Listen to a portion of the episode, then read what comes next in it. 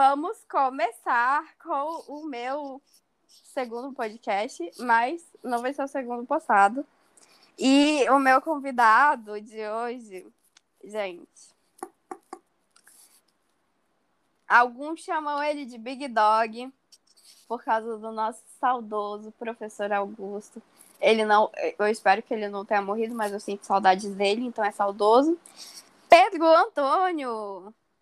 Hey people, fala que nem o Supo agora, ó. Hey chaps! Os me- Ele acredita que até agora 11 pessoas ouviram 50 minutos de podcast. Minha nossa, vamos bater palma. 11 pessoas. E eu fiz o teste, hein? Eu fiz o teste e eu testei para ver se, se só entrava, contava como, como visualização. E não, você tem que escutar tudo para contar como visualização. Sim, exatamente. Aham. E eu e, e tá lá 12 pessoas, mas uma das 12 sou eu, né? Então, 11 pessoas assistiram, ouviram o meu podcast. Eu estou muito feliz, porque a gente fosse umas três. Ana Paula, Emily Yasmin.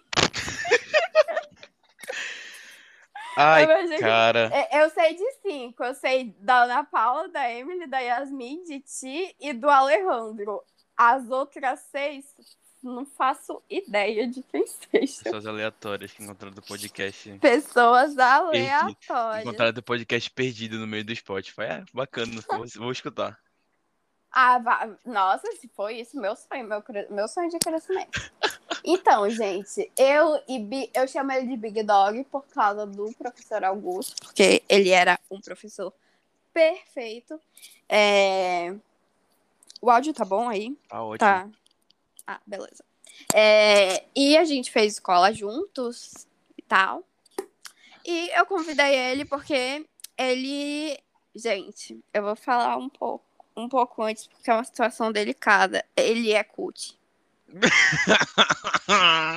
E além de cult, ele é cinéfilo. Gente, eu vou explicar uma coisa pra vocês. Quem é cinéfilo é otário. Segundo, é... eu não sou o cara que fica durante o filme inteiro falando: Nossa, olha essa jogada de câmera, nossa, olha essa mudança de cena, olha essa transição. Mano, primeiramente, quem faz Olha isso é o... quem faz isso é otário, não deixa ele curtir o filme, sabe? Qual é eu- aque- aquele filme Pra que mim, cinéfilo é coisa de burguês que não tem o que fazer da vida.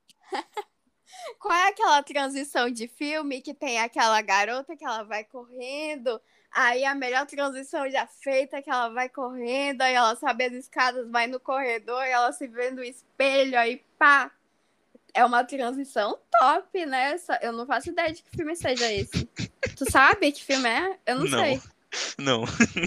Eu vou te mandar depois. É, eu, eu acho que a melhor, foi considerada a melhor transição do cinema, alguma coisa assim. Hum, Beleza. É, Então, já apresentei ele pra vocês. E eu vou, eu vou colocar Big Dog na descrição do podcast. pariu, velho. Não, É, vou é, colocar Pedro Antônio, vou é colocar Instagram. consideração aí, ó. Tá bom, bora começar.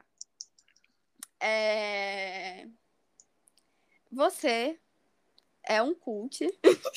Para, E o Camille. que, o que, o que, te, o que te motivou pra, pra ir pra esse caminho, é, pra, esse, pra esse nicho da cultura, é, da produção, do audiovisual? Olha, Camille. Cara, assim, é um, é um negócio meio complicado de dizer porque foi, assim, coisas do tempo, sabe? Uhum. Eu, desde pequeno, fui um cara que é, nunca tive um- uma ligação com esse tipo de coisa. Eu sempre fui criado ali no meio da, da, da bagunça mesmo. Não tinha um acesso à, à cultura e muito menos a uma educação muito boa. Uhum. Então, quando eu fui me inserir nesse, nesse, nesse nicho cultural, da cultura pop, eu me ingeri por conta que minha, minha criação mudou de uma forma para outra. Eu fui criado pelo meu avô, é, quando meu avô me pegou para me criar, foi uma mudança grande de hábito, de educação para mim. Eu tive acesso às melhores coisas. E antes mesmo de eu estar sendo criado por ele, estar me mudando para morar com ele, o meu tio, eh, ele tinha uma locadora. E bem, quando, quando Ai, ele que maravilha. sim, quando ele trabalhava na locadora, eu ia com ele, que eu gostava. Então, tipo, ali dentro foi assim a abertura pra eu entrar pra esse mundo.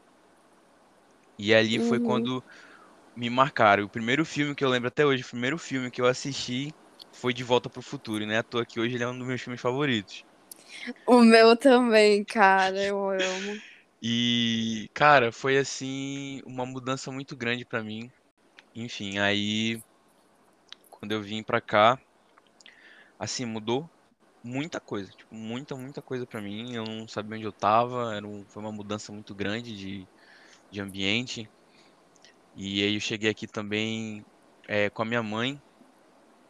E a minha mãe não, não tinha muita ideia de onde, da gente se firmar num canto. A gente toda hora Uhum. tava mudando de lugar, minha mãe tava, já tinha terminado a faculdade, minha mãe é formada em ciências sociais, tinha um trabalho ali aqui, não ganhava muito bem. E aí foi quando meu avô falou bem assim, olha, vou pegar esse moleque pra morar comigo. E aí, cara, mudou ali. A minha vida mudou de cabeça pra baixo. A intelecto também foi mudando, porque eu, assim, eu com ele eu recebi muita coisa boa. Sim. Foi uma mudança radical pra mim. Então, quando eu fiz é, um pequeno avanço no tempo aí, quando eu fiz 14 anos, eu falei bem assim, eu quero fazer um curso de... Aí minha mãe falou bem assim, quer mesmo? Eu falei, quero. Pô, beleza. E aí tinha, queridíssima, não, posso falar o nome, a gente Hum, tinha uma escola de design aqui em Manaus e eu fui fazer. Fiquei lá um tempão, fiz, foi cinco anos, três anos de curso. Terminei, dei umas aulas lá ali aqui Uhum. e de lá acabou. Ali foi o, assim, foi o fim pra começar uma nova jornada pra mim. Então, e aí disso eu fui me envolvendo com fotografia. Eu queria agradecer ao Kevin, Kelvin que tá escutando, com certeza vai escutar esse podcast. Que ele pra mim foi o, o mentor disso tudo, ele que me introduziu de fato para o mundo do design, para o mundo da fotografia. E eu consegui me encontrar aí. E aí foi quando o belíssimo Pedro Antônio, que gosta de filme, despertou. Eu falei, cara, eu já tenho um, pedaço com a fotografia. Por que não gostar de filme, gostar de cinema? E aí, cara, eu já era pegado com a leitura, começou. Comecei a comer muito livro de, de, de cinema, livro de filosofia principalmente. E depois disso, cara, eu me firmei ali, vou trabalhar com fotografia, fora meus estudos. Que Depois de, legal. pois é. E aí, com isso, a dentro do âmbito da fotografia, eu conquistei muita coisa. Conquistei muita coisa. Eu vi que tinha um talento para aquilo. E hoje eu, fora vestibular, porque de qualquer forma eu ainda sou um vestibulando, apesar de ter passado na faculdade que eu queria, Sempre. porque é, infelizmente a gente não tem, a gente vive num país onde a gente não tem uma estabilidade financeira, só para algumas pessoas, uma pequena parcela, Hum, e a gente tem que estar sobrevivendo de pouco, tá vivendo do que a gente tem que estar podendo para sobreviver. Então, sim. cara, eu acho que assim, pra mim Eu me firmei ali com a fotografia e o cinema, porque foram coisas que foram acontecendo, sabe? Não foi uma coisa que eu já predestinei a gostar. Só aconteceu e pronto, eu gostei, me, me acomodei com isso. Uhum. Deixa eu te falar uma coisa. O... Eu acho que essa coisa de ligação entre avós e netos é, é muito especial, sabe? Sim, sim. É, co- eu também, eu, eu não tive é, um- uma infância tão normal assim. Aí chegou um momento que eu me mudei para Fortaleza e eu comecei a morar com os meus avós, a conviver mais com os meus avós, a morar com eles e todas essas coisas. E o meu avô também, ele me introduziu ao cinema, eu achava tudo aquilo mágico. Ele trazia filmes para mim, vários, claro que há um cinema muito mais antigo, Sim. é, mas eu achava aquilo tão maravilhoso, tão tão glamuroso. Ele me introduzia aos filmes que ele que eram da, da, da juventude dele, ou seja, filmes em preto e branco.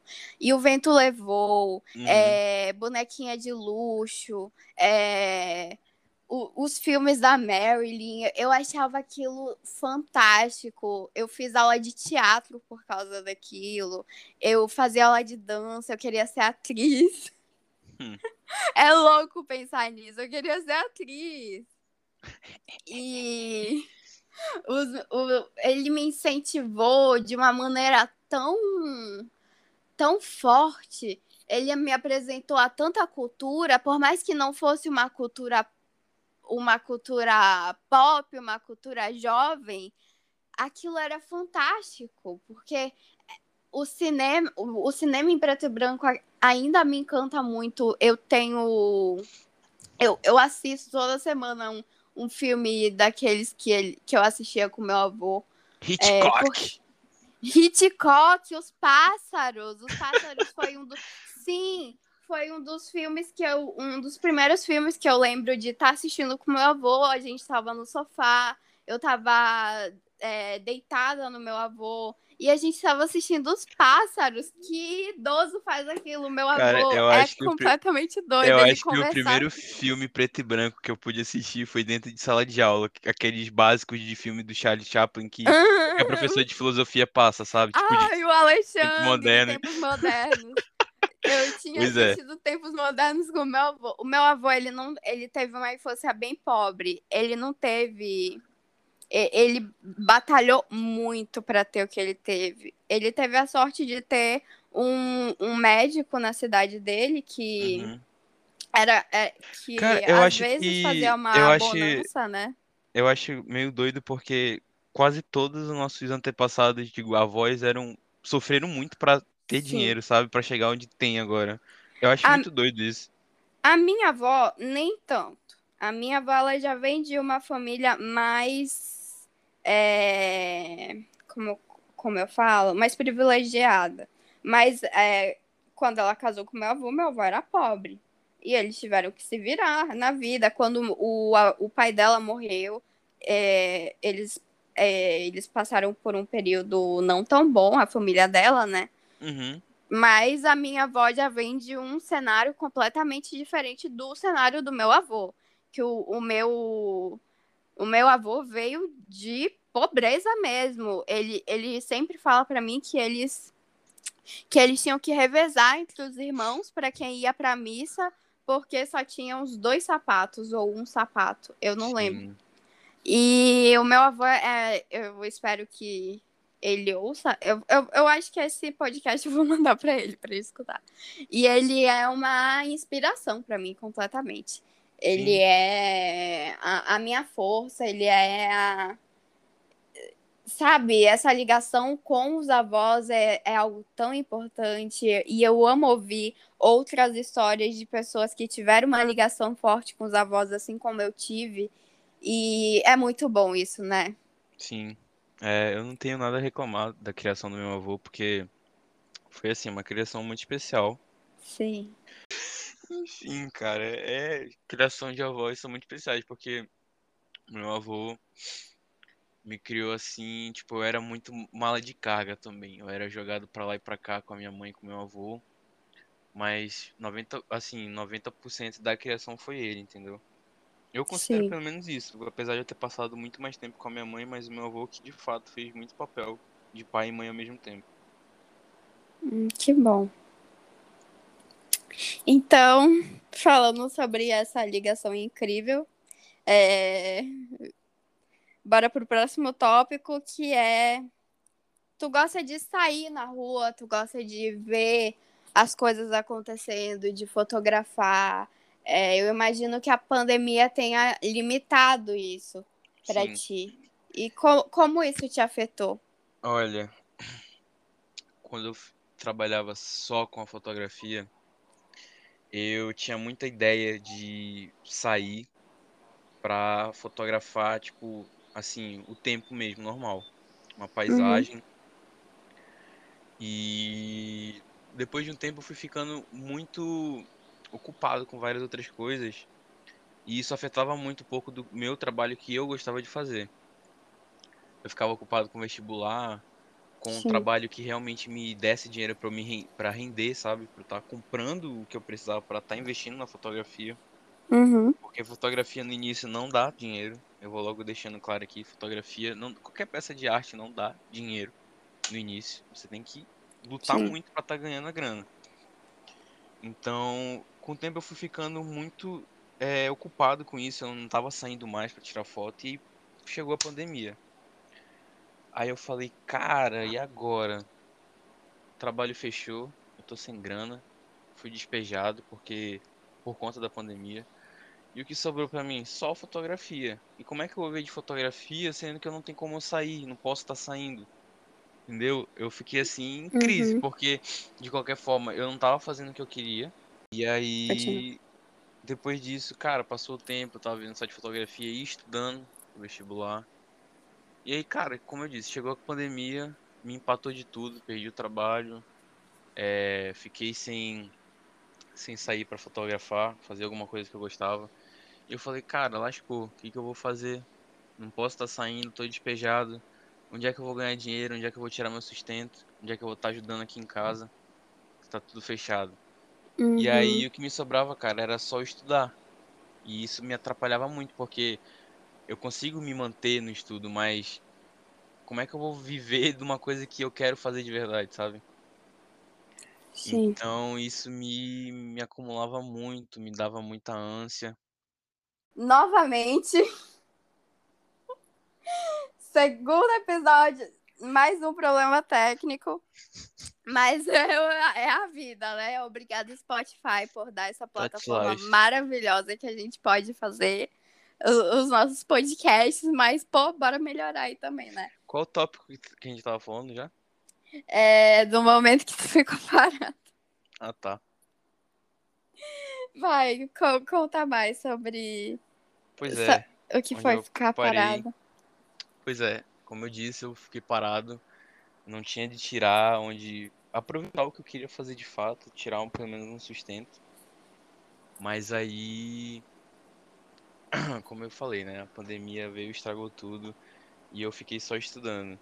E eu falei, cara, ficar só aqui estudando não vai adiantar nada. E aí o ano de 2020 inteiro, infelizmente, teve que ser assim. Eu tive que parar de, de fazer o que eu queria, pra estar fazendo só as obrigações que assim vão acrescentar no material da vida. Uhum. Mas tive um porém, cara, leitura me salvou muito. Eu consegui dobrar uma meta de leitura que foi assim indescritível. Eu fui fazer as contas de 2020 de quantos livros eu li. Eu... Por incrível que pareça, eu li cerca de 22 livros no ano só. Tem gente, conheço gente que já leu mais do que 22 livros em um ano. Pra mim isso foi muita coisa. Cara, tu conseguiu ler. Sim, Nossa, eu não consegui. Eu fiquei um robô. Eu fiquei só estudando. Eu tive um alívio mental semana retrasada. Eu, eu não tô brincando. Eu tive um alívio mental semana retrasada. Que o meu pai viu que eu tava em um estágio que ele falou, Camille, se tu não passar, tá tudo bem. Ano que vem, tu tem o privilégio de tentar de novo, tu não precisa trabalhar. E isso foi um alívio pra mim, porque, meu Deus. Mas enfim, continua, Pedro. pois é. Então, é, foi isso que eu fiz. Eu, tipo, um, um, um, assim, foi uma dobradiça de livros pra mim. A minha leitura me ajudou e me salvou muito. Fora que também músicas que assim estavam me ajudando bastante a me despertar um pouco, a tentar ter ideia e guardar na gaveta para depois aplicar. Uhum. Então eu acho que de qualquer forma eu não tive um ano tão assim maléfico para mim. A leitura me salvou muito. Tanto que eu cheguei a ler muitos livros que falavam bastante sobre esse impacto da pandemia. Eu recomendo Sim. muito vocês estarem procurando o livro do Slavoj Žižek, o último livro que ele escreveu, que ele falava que era sobre a reinvenção do, do socialismo em tempos de pandemia. E também tem o do escritor brasileiro que é indígena, nosso queridíssimo Ayrton Krenak. Escreveu um livro e ele está gratuito, vocês podem ir lá e baixar, que é o Amanhã Não Está à Venda. É um livro assim sensacional da estrutura da sociedade brasileira nos tempos de como a pandemia veio e desestruturou isso. Então acho bom vocês estarem procurando esse livro dele. Hum, eu vou procurar. E. Bora ver. E o que tu sente que a pandemia afetou para outros artistas? Outros olha, produtores de conteúdo? Olha, eu vou falar assim. Num, num aspecto local. No aspecto local, eu acho que. Eu não estava presente, mas eu acho que a produção continuou mais devagar, bem devagar. Porque, de qualquer forma, é o sustento do, do, do pessoal. Porém, cara, é, do jeito que a, a pandemia é, desestruturou todas as produções musicais, cinematográficas, é, de, eu falo no termo geral, seja local, seja mundial, isso afetou muito.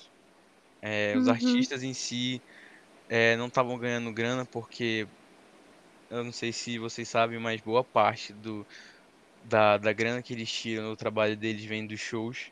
Não é só do álbum que eles vendem, das reproduções, mas a maior boa parte do dinheiro que eles tiram é dos shows ao vivo que eles fazem. E isso de qualquer forma empatou muita coisa, porque a gente vê assim, lá fora tem muitos, muitos e muitos festivais de música. E nesses picos de festivais de música, a gente vê que o sistema de viagens e de turismo, por causa desses, desses festivais, a movimentação é muito grande. É muito, uhum. muito grande. Muito, muito grande mesmo. Então imagina, você ser um artista, é, você fechar um contrato para um show ao vivo, sei lá, de 2 milhões de dólares e aí isso não é nem metade do que você tira do, dos discos que você vende, das reproduções que você tem no Spotify, entendeu? Isso não é nada. Então imagina, você tá fazendo isso, você perder tudo isso e tá vivendo de para você ser para que é migalha na frente daquilo. Porque também não vai render muito. De qualquer forma, quem trabalha com música sabe que isso não rende muito. Sim. Então é porque também tem todo esse negócio da desvalorização da arte. A arte não é tão valorizada arte é uma coisa que as pessoas veem como um entretenimento e sendo que a boa parte do público que trabalha com arte é, um é visto como um trabalho. Então, você vê que tudo isso tando, é ficado parado do jeito que tá e não tá rendendo é muito doloroso. Porque assim, é, eu já vi gente largar a carreira de artista por causa disso por causa da pandemia. Eu já vi gente fazendo isso. Imagina, pessoas assim que já estavam, tipo, num pico, assim, de, digamos, de 10 mil reproduções no Spotify, com, é, com 14 mil visualizações no YouTube. Mas largou porque só vivia daquilo e não tava rendendo, sabe? Sim. Eu já vi gente fazendo isso, cara. É doloroso ver a pessoa, dói isso na pessoa. Porque ela vai ter que largar o que ela gosta de fazer Pra estar uma, achando uma outra coisa para um trabalho braçal que ela não quer fazer, porque aquilo tá rendendo mais do que ela faz na produção dela. Uhum.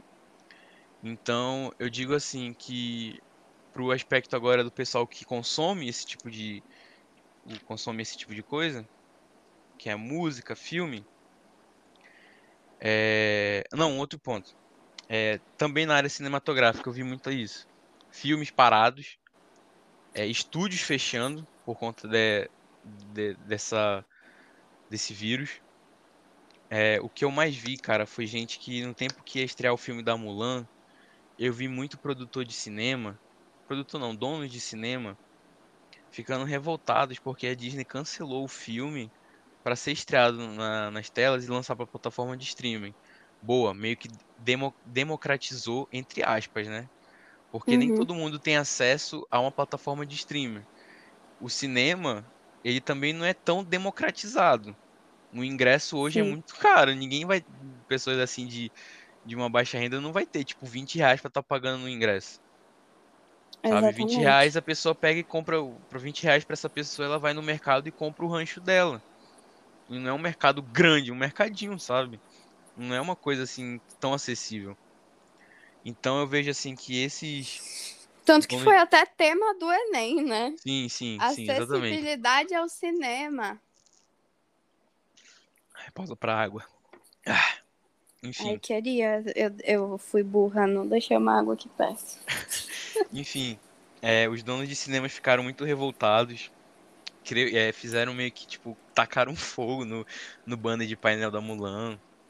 Sabe? É, produções, filmes que iam ser, ser lançados, que iam estavam sendo gravados, acabaram sendo cancelados, outros apenas guardaram na gaveta pra depois voltar.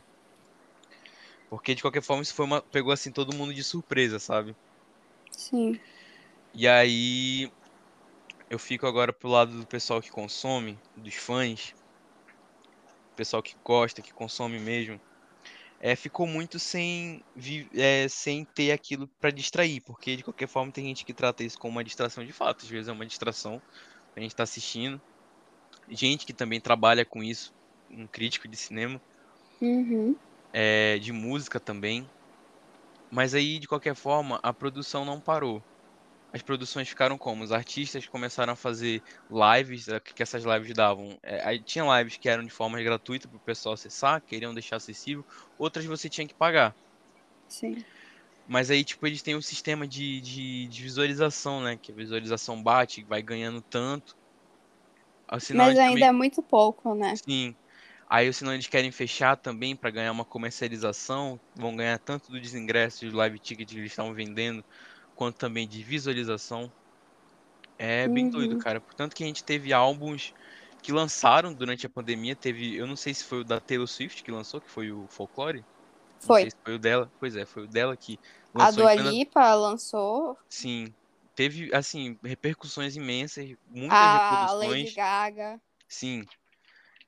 Então eu acho que isso ajudou muito, tirou as pessoas de um, de um certo fundo do poço, porque a saúde mental das pessoas não estava também lá, essas coisas.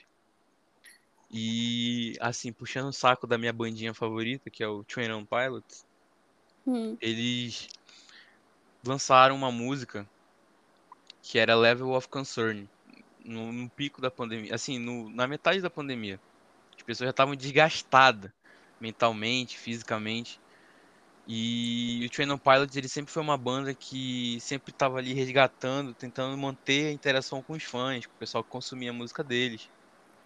E quando eles lançaram essa música, cara, sério, o tanto de gente que eu vi falando que, nossa, essa música me salvou de uma forma incrível. Essa música foi assim um- uma preenchição do buraco que eu tava sentindo aqui dentro. É uma coisa que eu tava precisando. Eu vi muito Hum. isso. Tanto que o- a banda sempre trabalhou esse lado empático das pessoas, sempre trabalhou esse lado humano. Tanto que o penúltimo álbum, que foi o Trent, ele trabalhou muito essa ideia de saúde mental, de empatia com as outras pessoas. O tema do suicídio também foi uma coisa assim bem trabalhada, a romantização do suicídio como forma de crítica. Foi muito bem É. trabalhado. E a gente vê hoje, é, a gente fica vendo assim, tipo, cara, já tá tendo show nos outros países, já tá tendo, é, tipo, Já álbum novo sendo lançado, já estão tirando a máscara, já tá tendo altas produções e a gente fica, como é que isso tá acontecendo? Tipo, cara, primeiramente, tu mora no Brasil. Tu acha mesmo que tu vai ter uma coisa tão cedo, assim, tão precoce de uma forma pra Jamais. outra? Então, a gente vive também num ápice de uma crise política gigantesca que vai atrapalhando e empatando tudo isso. Não vai deixando a gente ter um livre-arbítrio para estar criticando as coisas. Se a gente falar uma coisa, a gente já é xingado ali e aqui. E tem gente que é um bando de acéfalo que não tem o que fazer na vida e não acredita num- numa, numa salvação da vacina, sabe? E tem gente que, que elege um, um Hitler sem, sem um cromossomo a menos. Então, é isso que acontece, sabe? Cara, é, então eu acho que assim, é, pra você ter ideia, Camille, a última vez que eu pisei no cinema foi em, em janeiro, cara, do ano passado, antes da pandemia. Lembro até hoje que o último filme que eu assisti foi Jojo Rabbit. Camille, tu tá aí? Oi, tô aqui. Ah, tá. Aí, Ai, eu amo Jojo Rabbit. pois é, É o meu filme de conforto. Eu sempre assisto Cara, Jojo. Rabbit foi um filme assim me pegou de um jeito que, cara, Incrível que aquele filme. filme. Que filme, sabe? É, o Taika Waititi, ele trabalhou assim não só o lado é, pessoal individual daquele pessoal da época, mas ele trabalhou o lado humano, né? Uhum.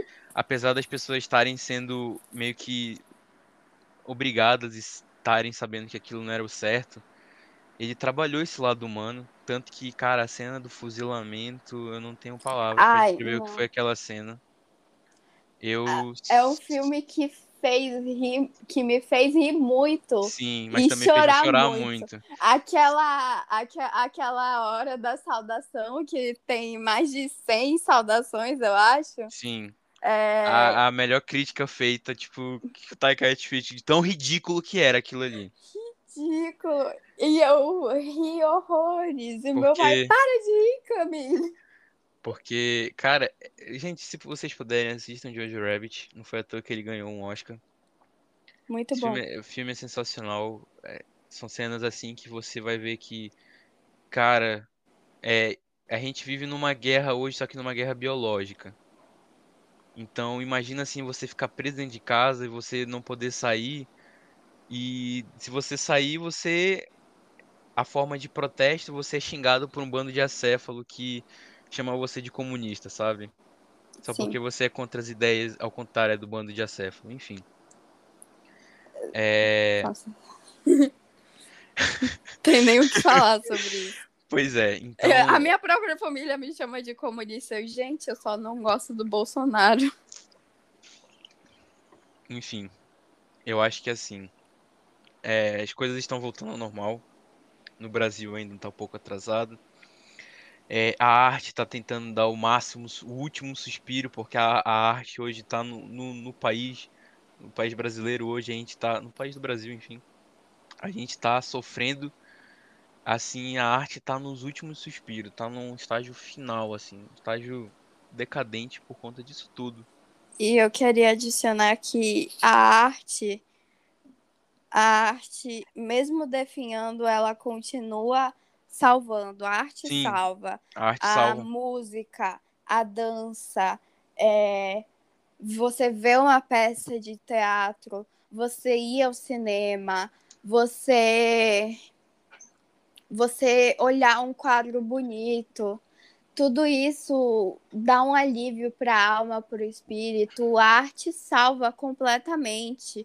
Você vê uma foto do cotidiano. Eu, eu amo aqueles tipos de foto que são é, que é uma, uma mulher na feira é, descascando tucumã. Eu acho aquilo tão brilhante, eu acho tão maravilhoso, dá um frescor. Liberdade Não, é solidão. sério, mas dá um frescor ver o ser humano. Sim, sim. E a arte so- vai sobreviver. A arte sobreviveu a todas as crises que o mundo já teve. E a arte voltou sempre muito mais forte. Sim. Então, mesmo definhando, ela continua salvando. Tem pessoas na UTI que escutam uma música que gostam, aí elas ficam mais alegres, elas ficam mais. Elas, fic... elas se sentem melhores para lutar contra esse vírus. É... Enfim, arte é tudo. Queria dizer também, dar uma salva, porque é, quando a gente teve aqui a nossa crise no estado, da falta de oxigênio nos hospitais, a gente teve diversos movimentos de doações. E um desses movimentos era feito por artistas daqui do estado para estar ajudando nas doações. Tanto que eu tava lá, a gente tava na queridíssima movimento do Norte pelo Norte, que era Arco e Rap, da bancada do Sim. Luiz, que eram diversos artistas, com outras pessoas que também não eram artistas, para estar ajudando de qualquer forma. A gente tava fazendo um trabalho humano. Uma ajuda incrível, aliás. Exatamente. Então a gente a gente recebeu muita crítica também, né, de gente que não tinha o que fazer da vida, só ficou em casa coçando o saco e não tava fazendo nada, falando que a gente era só um bando de vagabundo que tava querendo ganhar imagem. Mas enfim, isso não vem ao caso, porque de qualquer forma, é, certas pessoas aí criticaram tanto os comunistas, os favelados, que não faziam nada, o bando de vagabundo, e olha só quem tava salvando o Estado, o, o Estado, gente, é isso mesmo, os, Os comunistas, os vagabundos favelados não estavam salvando a porra do Estado, coisa que o governo não tava fazendo. Então, eu acho que assim, a gente se moveu muito naquele dia, a gente chorou muito também, porque as, as cenas que a gente via, a gente não estava acostumado a ver uma coisa daquela. A gente entrava assim nos hospitais, era enfermeira correndo atrás da gente com doação, gente chorando, perguntando. Cara, eu lembro até hoje do dia que eu fui no, no Platão Araújo. Eu entrei lá dentro assim de, de uma forma muito sortuda pra estar entrando e estar fotografando do jeito que tava as coisas. E aí, quando eu fui passando numa sala, tinha assim, eu acho que eram uns quatro enfermeiros em cima de um brother, assim, apertando o peito dele, fazendo uma respiração pra ele tentar voltar. Bizarro. E aí eu fico vendo, cara, a negligência do governo foi incrível, mano. Incrível pela falta de consideração que tiveram pelo próprio povo. E aí, cara, é muito doloroso eu estar falando isso, porque é, são cenas assim que ainda não saíram da minha cabeça. Pra quem tava ali, sabe como é que foi. Então, eu acho que de qualquer forma, a melhor coisa que a gente possa estar fazendo é ajudar com quem a gente pode. Mas não é Sim. aquele ajudar com, a- com aquele ajudar de miséria, sabe? Tipo, ah, vou fazer porque, né, só pra fazer, ganhar um biscoitinho. Não, cara, Não. não. Quer ajudar? Ajuda de fato. Vai lá, sabe? Entrega isso. Vai lá e ajuda com transporte também. Com uma- nem que seja uma doação de dois reais também. Mas que faz de coração, cara. Não faz porque tem que fazer por fazer, sabe? Uhum. Então, eu acho que é isso, cara. Como o meu queridíssimo amigo Igor Brito fala, é a juventude que tá salvando, sabe? É a juventude, Sim. a arte que tá salvando. E o desespero de quem é, tá na linha de frente, de quem não tá na linha de frente, mas tem esse acesso, o desespero de todo mundo e vendo que não tinha ajuda nenhuma, é que eu, se eu não me engano, o Pazuello falou que chegou 3 bilhões para Manaus para ajudar. Aí ele mentiu. pois é, Como o cara- eu vou até o- pra tu cortar ver o. Como o cara é tão descarado, assim. Olha, olha, gente, assim. Eu vi É. aquela CPI e eu fiquei. Olha, gente, eu vou falar uma coisa pra vocês. Ó, a gente aqui, né? Quem é do estado do Amazonas sabe como é que é isso. Sabe como é que é a situação de Eduardo Braga e Omar Aziz. Ninguém gosta desses dois. Mas eles, pelo menos, Mas eles pelo ficaram revoltados. Real! Estão tão, tão jantando lá o pessoal da bancada bolsonarista lá na CPI da Covid. Olha, o Omar Aziz já falou. É, se rolar mentira, ele vai dar voz de prisão. O Josias, do, do, do entrevistador Josias, não lembro o canal, acho que era da CNN, perguntou para o Omar Aziz bem assim, é, mas o senhor, o senhor vai dar voz de prisão no, no ex-ministro Pazuello? Aí ele falou, olha, se ele mentir mais uma vez, eu com certeza vou dar, mas se ele tiver com habeas corpus, aí não tem como, eu vou estar sendo impedido. Mas manda ele lá sem habeas corpus pra ele ver só, manda ele mentir. Mas Então, eu assim- acho que o STF vai. vai eles, vão, eles vão ir de novo, né? Eu acho que o STF não vai dar habeas corpus pra ele. Hoje, hoje, eu espero, né? Hoje eu digo assim que essa CPI da Covid, o pessoal tá atrás do- dos assessores paralelos, né? Os famosos assessores paralelos, estão quase descobrindo quem é quem. Chamaram até uma mulher do Amazonas hoje, né? Tá passando agora, aliás. Hoje, hoje ia ter uma entrevista, hoje ia ter a CPI da Covid com a, com a Capitã Cloroquina, né? É, tá tendo agora. Eu vou até colocar no Brasil. A Capitã Cloroquina, né? A tiazona aqui não tem o que falar, então vamos lá ver como é que vai ser isso daí, porque é outra sequelada que não tem o que fazer da vida pra estar falando besteira. É, tá. Então. Bora pro. É, teu, o teu futuro no cinema. O que, o que que tu pretende fazer no cinema? Pretende ser diretor? Qual é a tua meta? Olha, cara, é assim, se eu for realmente seguir a faculdade de cinema, eu, de fato, eu acho que, cara, eu vou começar fazendo os estágios padrões, né, numa emissora, numa empresa de filmagem também, que trabalha com filmagem, audiovisual, porque, cara, eu vou dizer uma coisa, cinema, faculdade de cinema não é um curso que você, tipo, tem que meter de cara, assim, leigo, como, tipo, medicina, engenharia, esses cursos, assim, sabe? Sim. Cinema, eu acho que é um curso fechado para pessoas que já trabalham com esse âmbito. Porque quando eu fui ver, os meus veteranos, eles disseram, ah, antes de eu entrar para cinema, eu já trabalhava com isso, eu trabalhava no audiovisual, já trabalhava com produção, trabalhava com fotografia, com design. Então, é um curso que eu vejo assim que não tem como você entrar de cara sem saber de nada, sabe?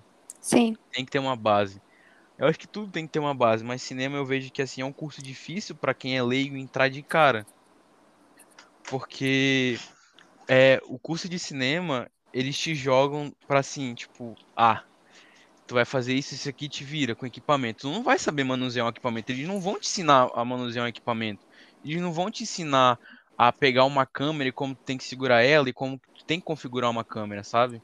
Vai ter que Já ver tem- vídeo no YouTube. Exatamente, entendeu? O que no máximo a faculdade de cinema vai te ensinar é uma criação de roteiro, a história do cinema, vão te explicar a filosofia é, antiga, tudo isso, sabe? História antiga, vão pegar todos os capítulos de história para estar introduzindo dentro do cinema.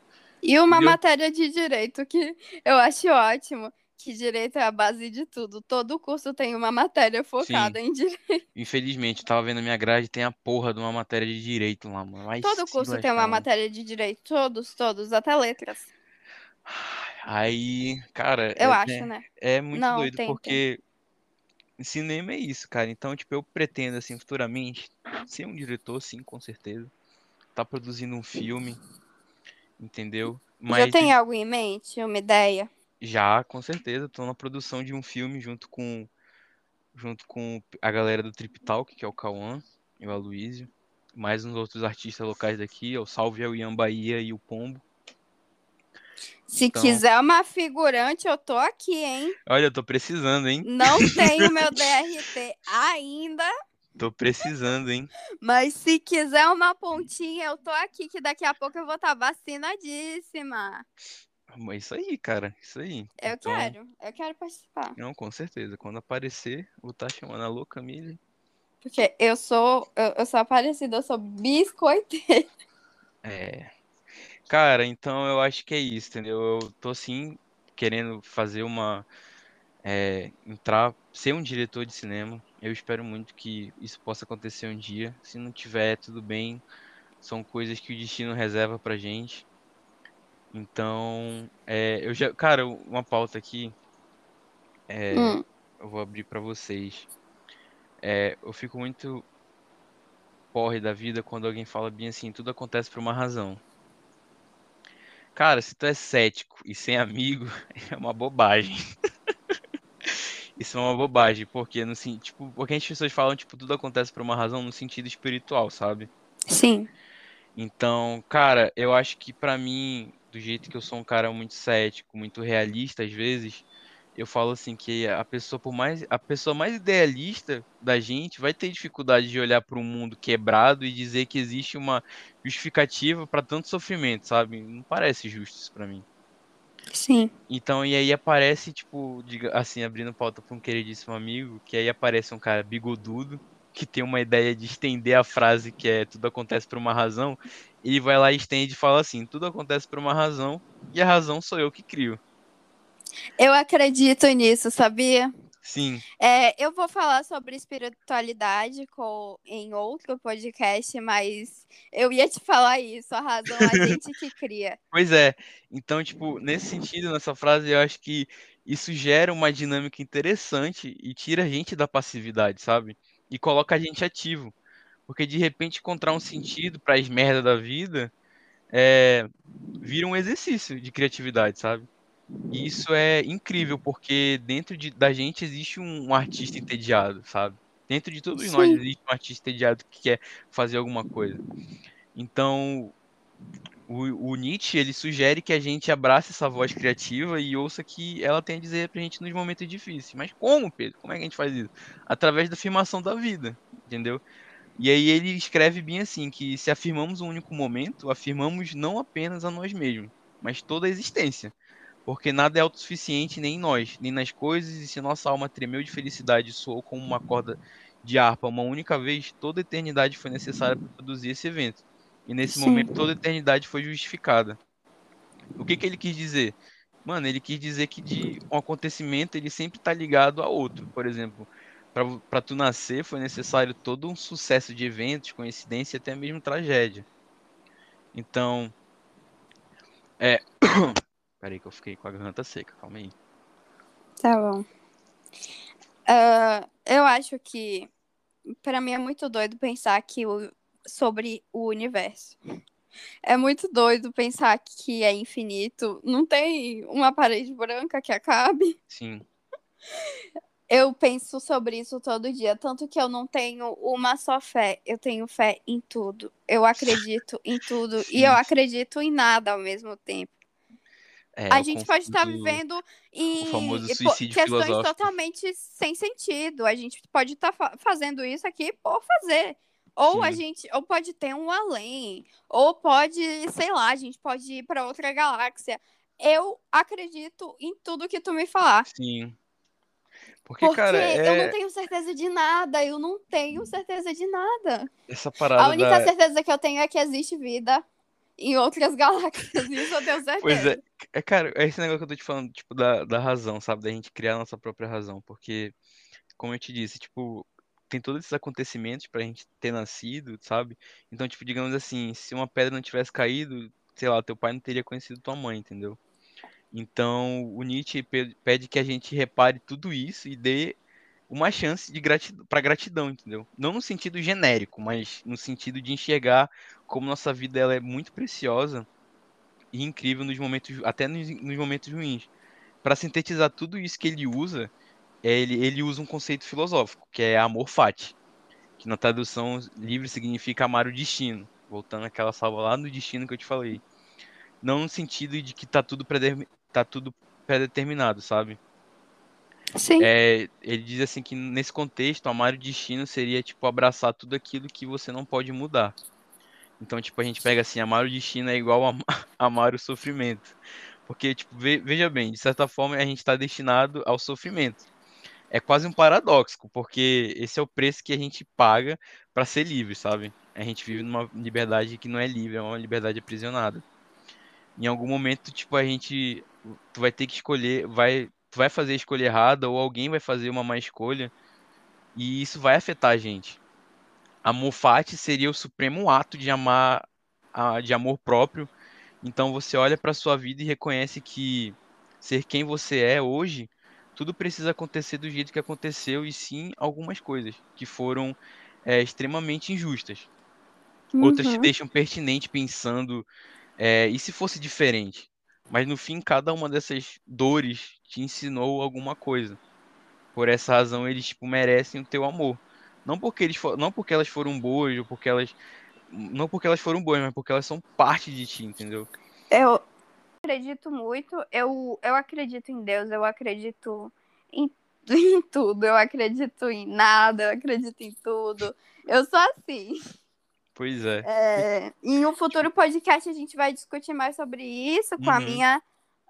com uma amiga muito especial, que eu não vou revelar agora, mas. É, é muito louco isso. É, é muito louco você não ter certeza de nada. Você foi jogado no mundo, você não tem certeza de nada. Eu tava conversando um dia desses com meu pai. Meu pai tem 48 anos. Meu pai tem 48 anos. Meu pai também não tem certeza de nada. Você nunca vai ter certeza de nada. Uhum. É, as coisas são assim, cara. Porque como eu te falei, tipo, a gente fica pertinente pensando se fosse diferente, sabe? Então, tipo, é... Como eu disse, tipo, no fim de cada uma das dores que a gente tem, é, a gente... Essas dores ensinou alguma coisa, sabe? Porque por essa razão, cara, a gente merece estar tá dando coisas boas, não porque tipo essas coisas ruins foram boas, mas porque elas são parte da gente, entendeu? Cada um carrega sua dor, cada um carrega é, uma forma de estar tá lutando. Mas aí Sim. é que tipo e, talvez tipo a gente nem esteja feliz com, com quem a gente é hoje. Mas aí é que tá a graça, sabe? O que, aconte, o que aconteceu com a gente sabe que precisa mudar e também sabe que não vai ser fácil. Então algumas coisas tão fora do nosso controle. A gente não tem controle 100% absoluto das coisas. Então, tipo, a, a, felicidade ela é muito simples e por mais que o presente seja escuro e totalmente sem cor, é, nada impede que o futuro da gente seja brilhante. Então, Sim. Tudo acontece por uma razão. Precisou de uma eternidade de evento para que a gente chegasse aqui hoje e, estaria aqui, sei lá, escutando esse podcast, entendeu? Então, seja o que te mantém pensativo, ouvinte, ou acordado nessa hora da noite escutando esse podcast, Meus que, 11 ouvintes. eu espero que é, Muito mais agora que o Pedro Antônio vai me divulgar. Eu espero. E a Yasmin falou que ia divulgar. Não divulgou, eu fiquei muito chateada, mas não falei nada ainda. Ela vai descobrir através desse podcast. Então é, então você ouvinte que mantém, se mantém pensativo ou acordado essa hora da noite escutando esse podcast aqui, eu espero que você consiga perceber que parando para pensar, não podia ter sido diferente. É impossível ter controle de tudo. Sim. E pergunta. Pergunta miséria. agora que o nosso ouvinte acabou de mandar. Nosso ouvinte, Cook. Por que Shrek é o melhor filme já feito? Disserte sobre. Olha, a criação do roteiro de, de Shrek é maravilhoso. Por quê? Ele, ele engloba uma parada tipo de desigualdade no mundo de fantasia. Digamos que desigualdade no sentido de pelo fato do Shrek ser um ogro e morar dentro de uma de um pântano. Que que- é, digamos que o Shrek ele é um ele é um um menino da periferia que mora na periferia e ele é caçado, é julgado pela, pela burguesia. E até o ponto dele receber um trabalho e ser usado como capacho da burguesia. Então tá aí a construção de Shrek. Cara, tu pegou o teu filosófico do Shrek. O quê? Tu, tu pegou a filosofia do Shrek, cara. Sim. Shrek é exatamente isso, sabe? É desconstrução. E bora falar, a nossa geração foi a melhor geração, porque não tinha esse mimimi. Os nossos pais deixavam a gente assistir Shrek, mesmo com o, o Pinóquio usando calcinha, é, a- a- as irmãs da Cinderela trans, Isso daí já, já e não naquela tinha essa já era. não. É, exatamente. Cara, mas hoje os desenhos eles trabalham bastante isso, essa temática. Não, sim, mas só que o jeito que é abordado é tão incrível que eu amo Ah, Shrek, sim. é o meu filho, é o meu filho, o meu, o meu filme favorito da vida. É, cara, o Shrek é incrível. Não tem, não tem cara de discordar, Shrek é muito bom. Eu assisti, É o foram melhor quatro filme filmes? Foram quatro filmes de Shrek? Quatro. Não, É, é, quatro, quatro. Foi o quatro. um, dois, aí teve o três, que eu não lembro como é que era o Shrek três. terceiro, que É. é, o que... Que é quando os filhinhos dele já nascem, né? Ah, O terceiro. é, o terceiro. é, é, é, sim, sim, sim. Quando os... O, o dois, né, que ele... Que... É, quando os filhos dele... Pera. O Shrek terceiro, ele já tá com os filhos dele, tanto que tem aquela crise do. Do. Do reino, porque o rei morre, e aí aparece o encantado querendo pegar a posse do rei. É, Shrek terceiro é, é o da grávida. aí- o os e a- isso. dele é o, o quarto. Não, o terceiro ele já tem os filhos dele, não? Não, não, não. Eu conheço muito. O terceiro. É, a, Ah, é. O a- terceiro é aquele que ele não vai atrás do Arthur pra, pra reinar É, o que ele vai atrás do Arthur e ele tá tendo uma crise porque a Fiona tá grávida. Ele, Ah, Pô, sim, tu sim, já sim, viu sim, um lembrei, pai lembrei. ogro, blá blá blá blá, blá. Sim, sim, ele comia o- os filhotes O, dele. o, o, o que ele teve crise dos filhos foi o que teve o Rumpelstiltskin. É. Rumpelstiltskin que fala? Sim, sim, sim. Então, foi esse. Shrek terceiro é o que, a- o que ah, ah, as vinganças das princesas. Sim, foi muito sim, bom sim. elas queimando o sutiã. Tocando Led É o Zeppelin meu quando elas vão atacar o castelo. Ah! Ai, eu amo cantar junto. Ah, Começou a tocar um Immigrant Song do nada.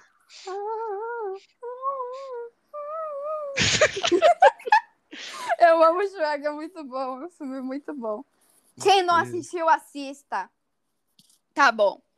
E estamos nos encaminhando novamente para o fim do nosso segundo podcast. o Segundo. Ah, nem queria gravado. terminar. Ah, poxa vida, professora Helena. tá. Cara, vai, O diga. segundo gravado oficialmente, mas eu acho que vai ser o terceiro. Lançado. lançado, é. terceiro ou quarto, não sei ainda. Mas vamos ver. É, E terminando com a pergunta, que eu sempre vou terminar: o que você quer ser? O que você vai ser? O que você pretende ser? Hã? Não já fez essa pergunta? Não. Não, o que você quer ser no futuro? O que que tu vê pra ti no futuro? O que que tu pretende Ah. ser? Uma pessoa boa, uma pessoa Posso dizer? ruim? Pode. Posso dizer? Uhum. Vai me censurar não, né? Hã? Vai me censurar não, né? Depende. Se tu falar que tu quer ser um, um bolsominion, eu te censuro. Ai! Então, eu vou dizer aqui, ó, três palavras do que eu quero ser no futuro. Sexo, Ator pornô. drogas e rock and roll. Não vou, não vou te censurar. Sexo, drogas e rock and roll, galera. É isso aí. Mentira, gente. T-Rock. É viver pra arrebentar, né? T-Rock? Viver pra detonar. Viver pra detonar. Viver pra detonar. E quem não conhece o T-Rock, sexta-feira, hein? Olha, talvez seja nessa sexta-feira que eu vou postar. T-Rock é um rock com Che Guevara? Como é que é isso aí? Me explica aí. Hã? O T-Rock? Tu não conhece T-Rock? Tu falou T-Rock, é o que que é? Um rock com Che- T-Rock. Não.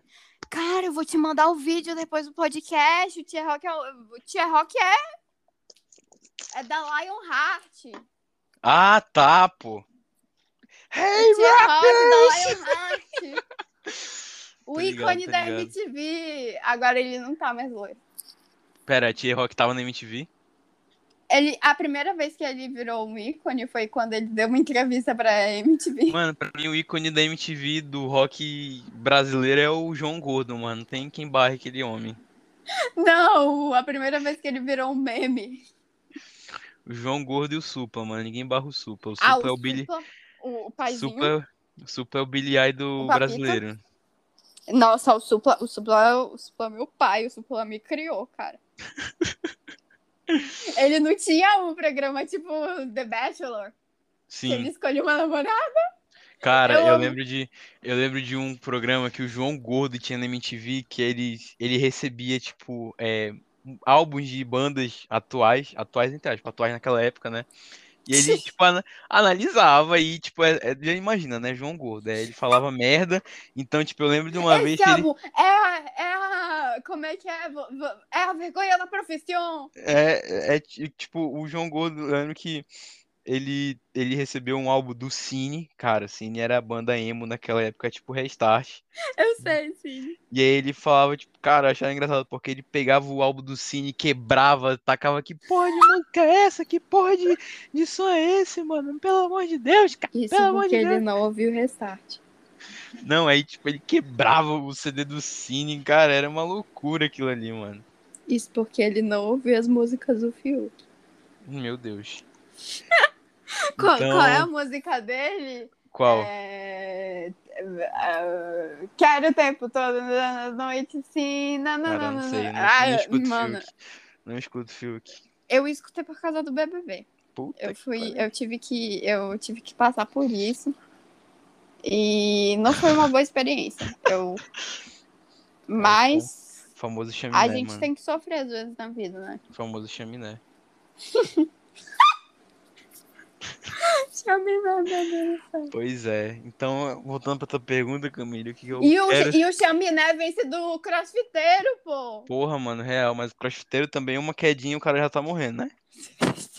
Não, por, to- todo crossfiteiro dá, um, dá um, um pequeno negócio e eles já estão já tão na UTI do hospital, entendeu? banda de freixo do caralho, se fuder, mano. A única coisa que para um fumante é o câncer de pulmão.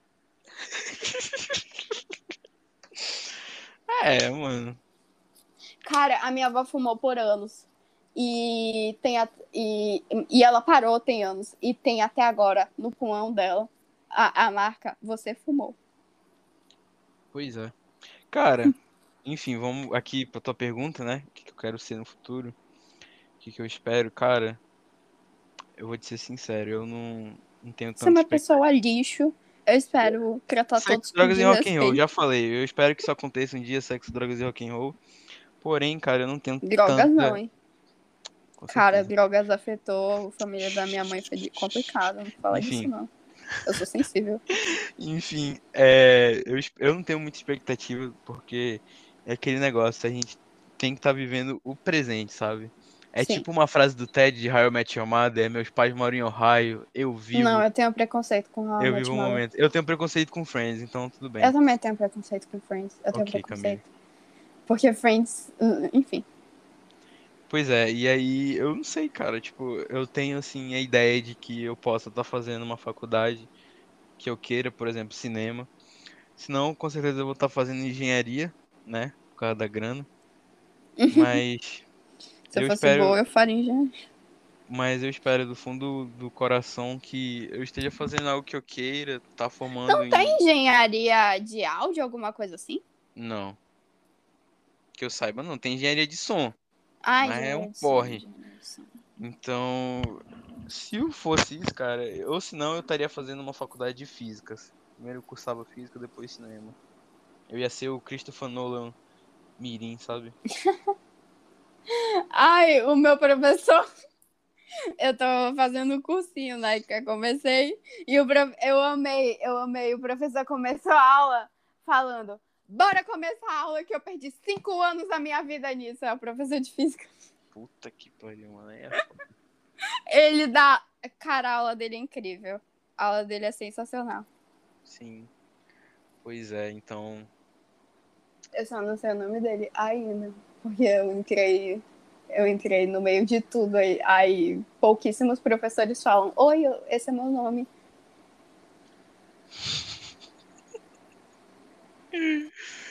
Cara, é foda, mano. Então, cara, eu acho que é isso, entendeu?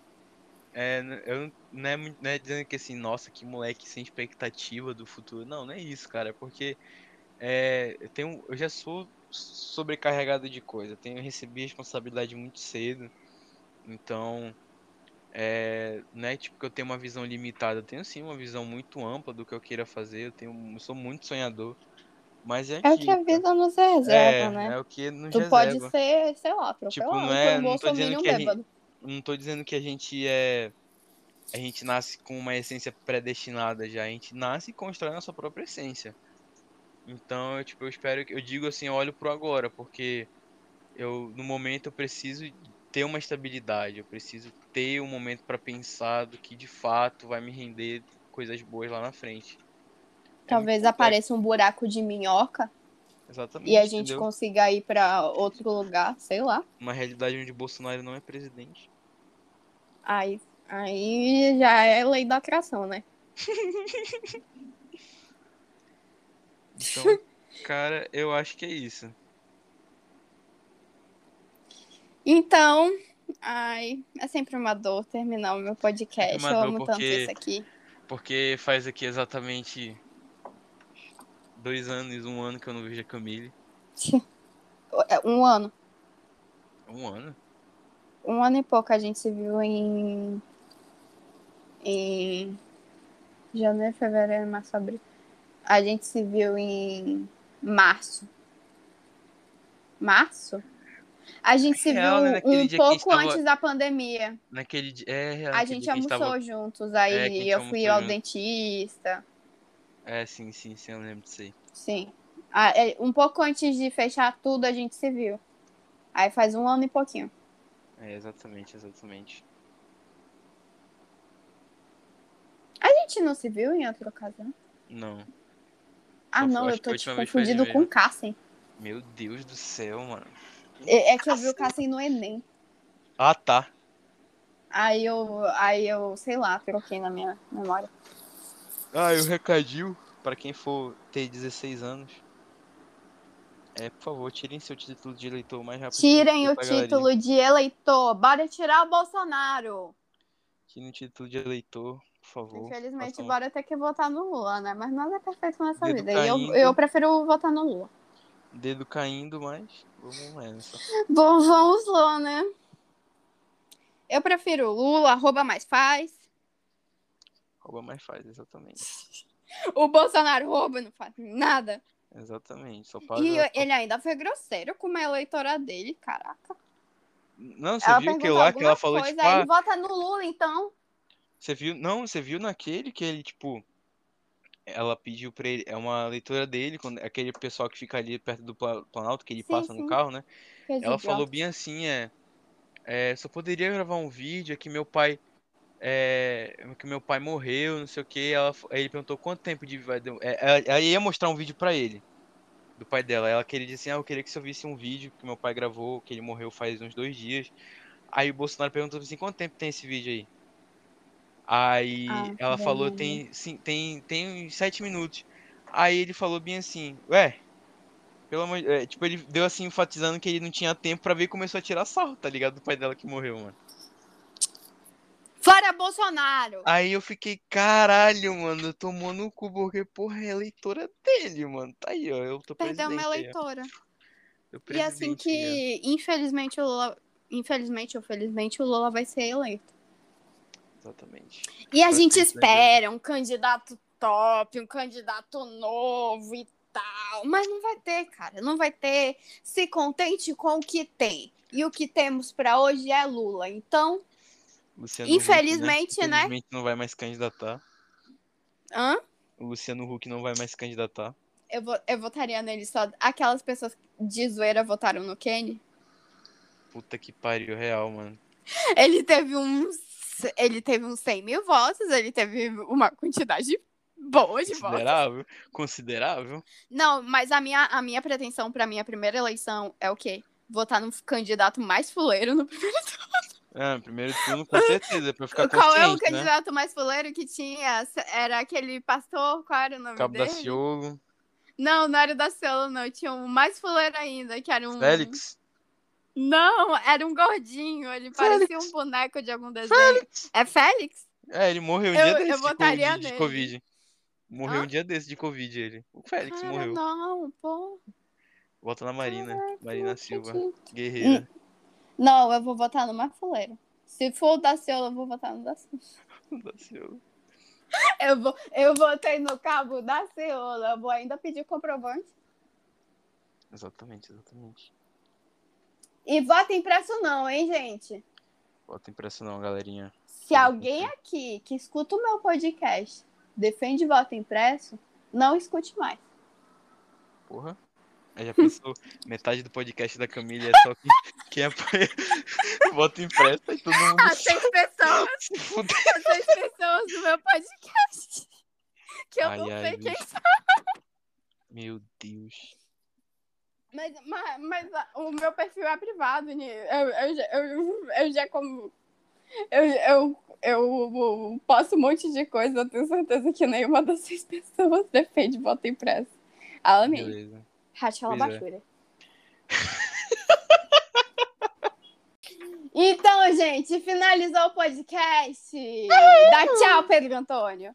Tchau, gente. Muito obrigado. Queria agradecer a Camille por, tá, por estar me convidando aqui pra estar falando merda. Eu, porque eu sou poliglota, tu ouviu, né? No meu primeiro Eu podcast. falo várias merdas. Eu falo Então, English, eu falo Spanish, eu falo espanhol. Pera, Spanish é espanhol, né? eu falo português. E eu falo Português. várias merdas. can you speak English, dude? Hum? Can you speak English, dude? I can.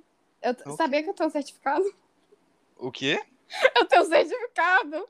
Ah, com certeza. Tem que ter, Eu, né? sou, eu sou literalmente formada em. Daqui a pouco tá falando até francês. Não, é, é a minha próxima meta, sabia? É, eu também quero falar francês, minha próxima meta. Eu quero francês, italiano e alemão.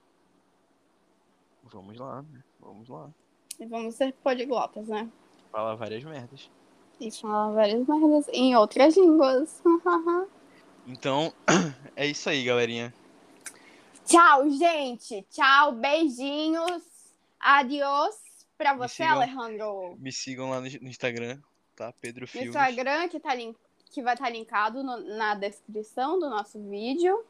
E é isso. Acabou, acabou esse podcast de hoje. Espero que vocês tenham um lindo final de semana, se, se for postar na sexta. Se for postar no domingo, espero que vocês se ferrem nessa semana. Mentira. No domingo que eu, eu não vou postar, né? Que eu vou estar fazendo um vestibular. É... Espero que vocês tenham um lindo vestibular. É isso. Beijos a todos e quem não faz vestibular. Eu quero que a concorrência vá pra merda. Mentira, eu tô brincando, gente. Eu quero ferrar a concorrência. Mentira, eu quero que todo mundo se, se dê bem, todo mundo fique feliz. Exatamente, paz exatamente. e amor no coração de todo mundo. E. Amém pra quem é de amém, axé pra quem é de axé. Bye, bye. Dá tchau. Tchau, gente. Muito obrigado. Tchau.